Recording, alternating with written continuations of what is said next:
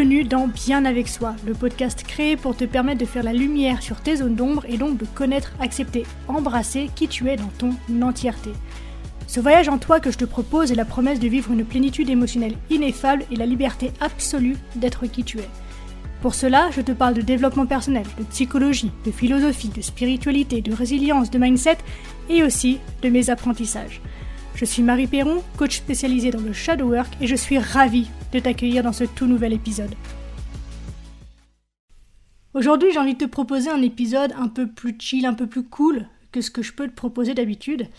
Et donc pour cela, je vais répondre à un défi qui m'a été proposé par une brillante jeune fille qui va avoir 12 ans, je crois. Oui, c'est ça, 12 ans dans les prochains jours. Et qui m'a dit T'es pas chiche de parler d'Harry Potter dans ton podcast.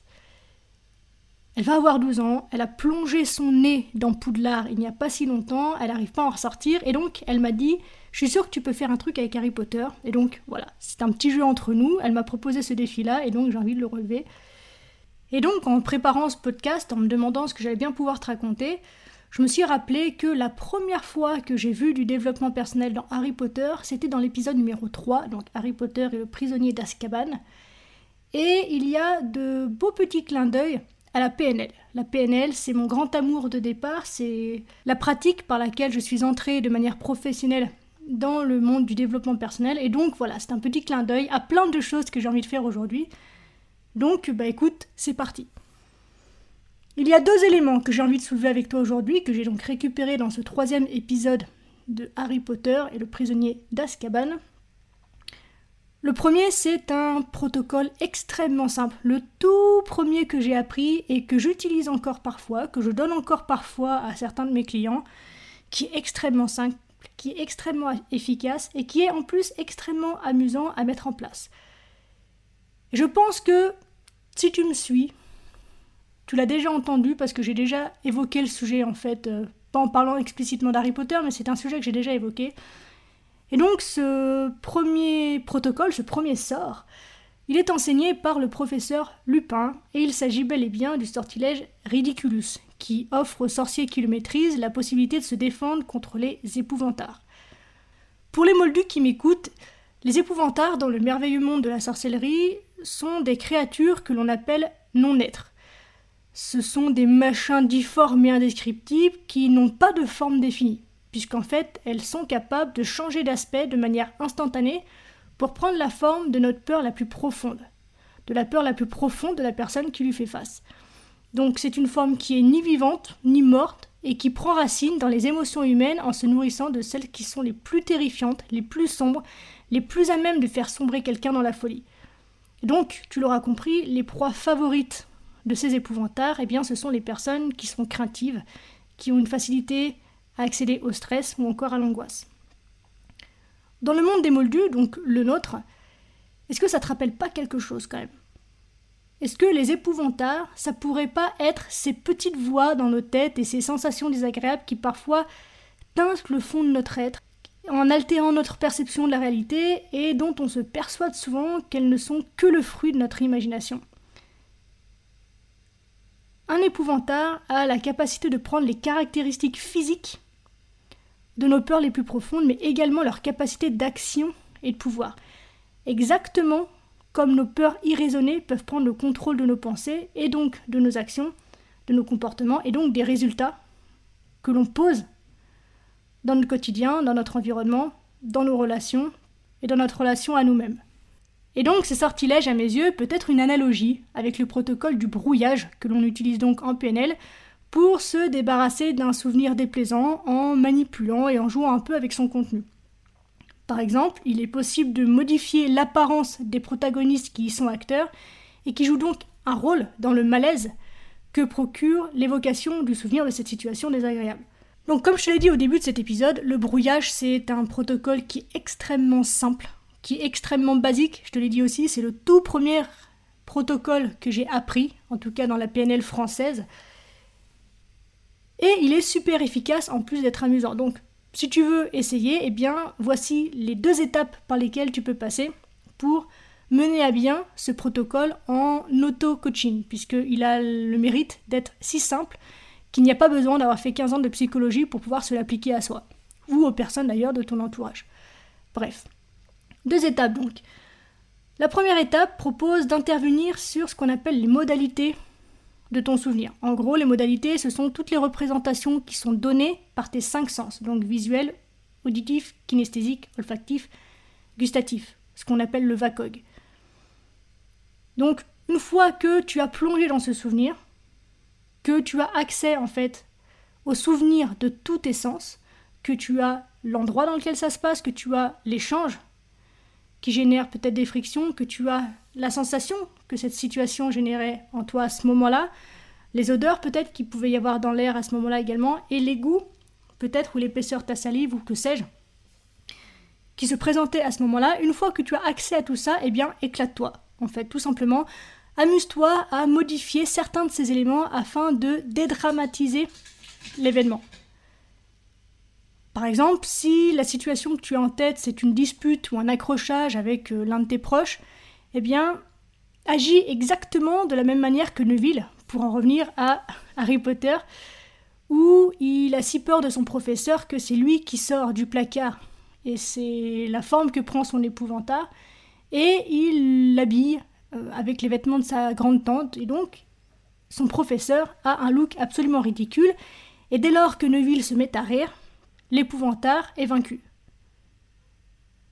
Donc fais pareil en fait, ajoute simplement à ton interlocuteur, je sais pas, des oreilles de Mickey, un nez rouge, un chapeau ridicule ou remplis-lui la bouche de popcorn pendant qu'il ou elle hurle.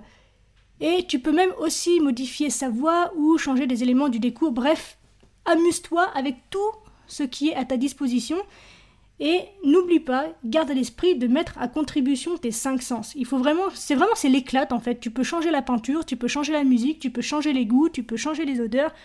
Bref, amuse-toi à transformer cette situation jusqu'à ce qu'elle te paraisse en fait émotionnellement, on va peut-être pas dire agréable, mais en tout cas insignifiante. Petite parenthèse tout de même ici, il est super important de respecter l'intégrité de la personne avec laquelle tu es en confrontation dans ce souvenir puisque cette technique n'a pas pour but de dénigrer, de malmener, d'humilier ou d'être malveillant, puisqu'il s'agit moins de prendre une posture de supériorité que de simplement désamorcer la charge émotionnelle liée à l'événement en question. Et on en comprendra la raison dans la deuxième partie de cet épisode. Mais garde vraiment à l'esprit que le but c'est pas d'être méchant, c'est pas d'être humiliant, c'est pas d'être insultant, c'est pas d'être violent avec l'image de la personne, c'est simplement de décharger la situation, le souvenir, en tout cas l'histoire que tu te racontes autour de ce souvenir, de toute sa charge émotionnelle.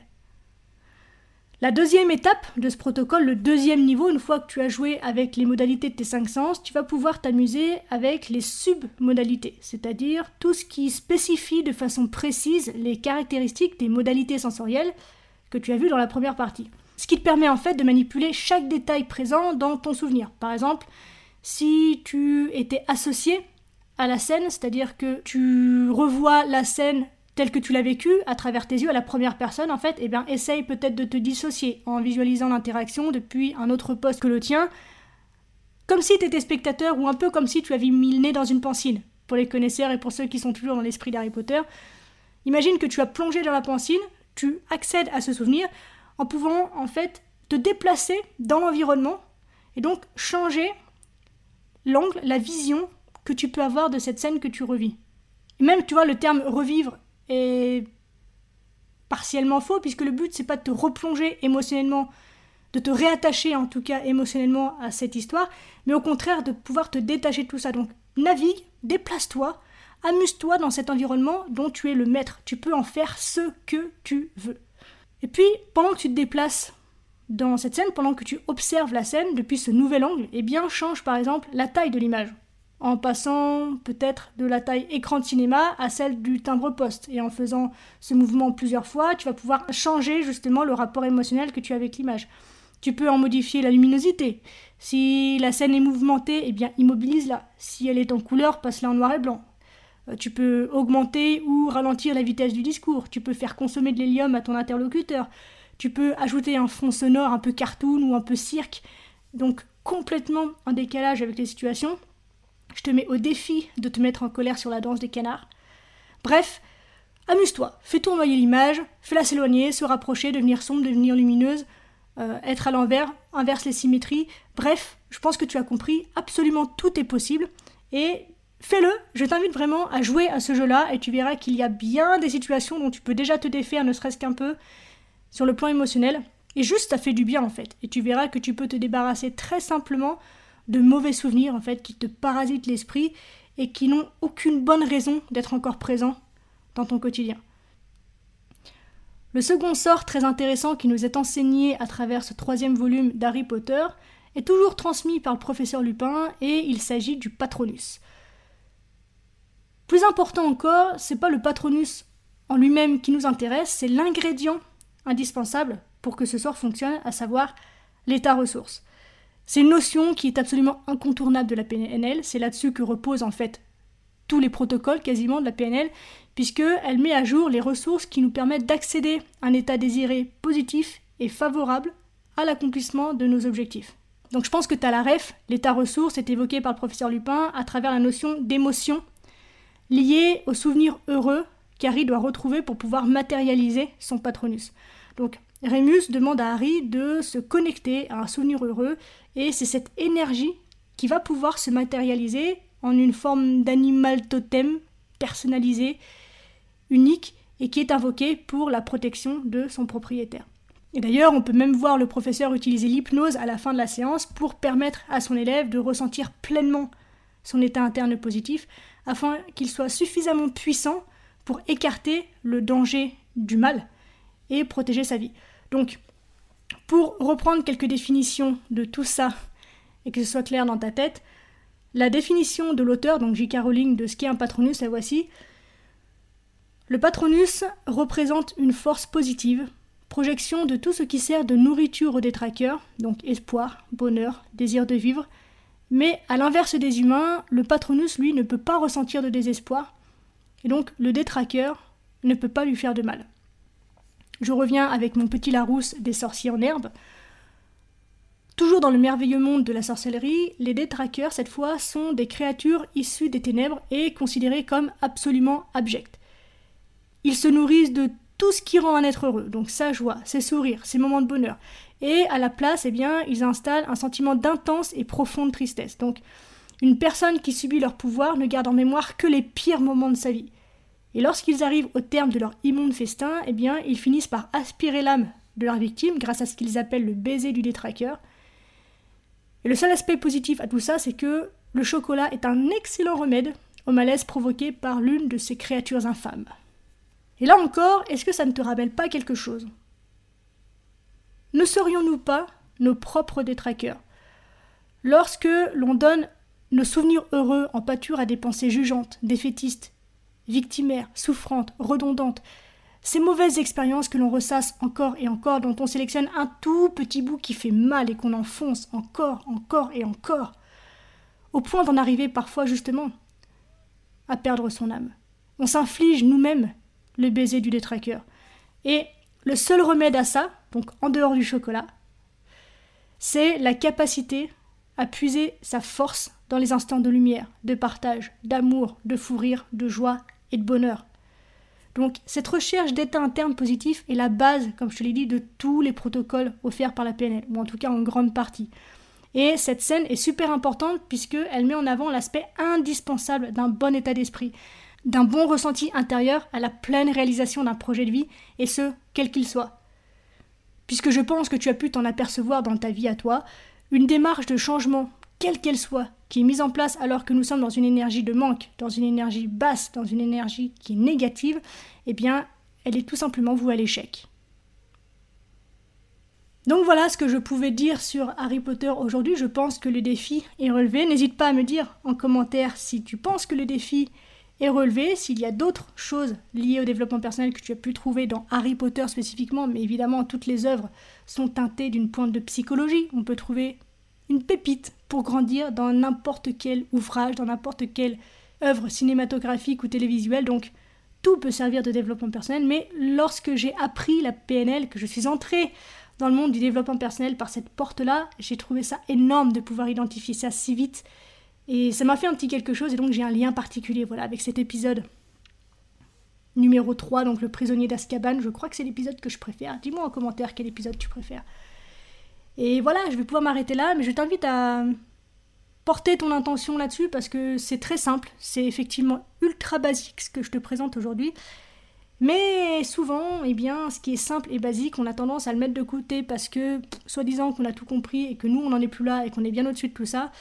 Mais pourtant, euh, peu importe notre niveau, parfois revenir simplement à la base de la base pour réconcilier un petit peu tout ça, eh bien, ça peut être ultra aidant. Donc voilà ce que j'avais envie de te proposer aujourd'hui.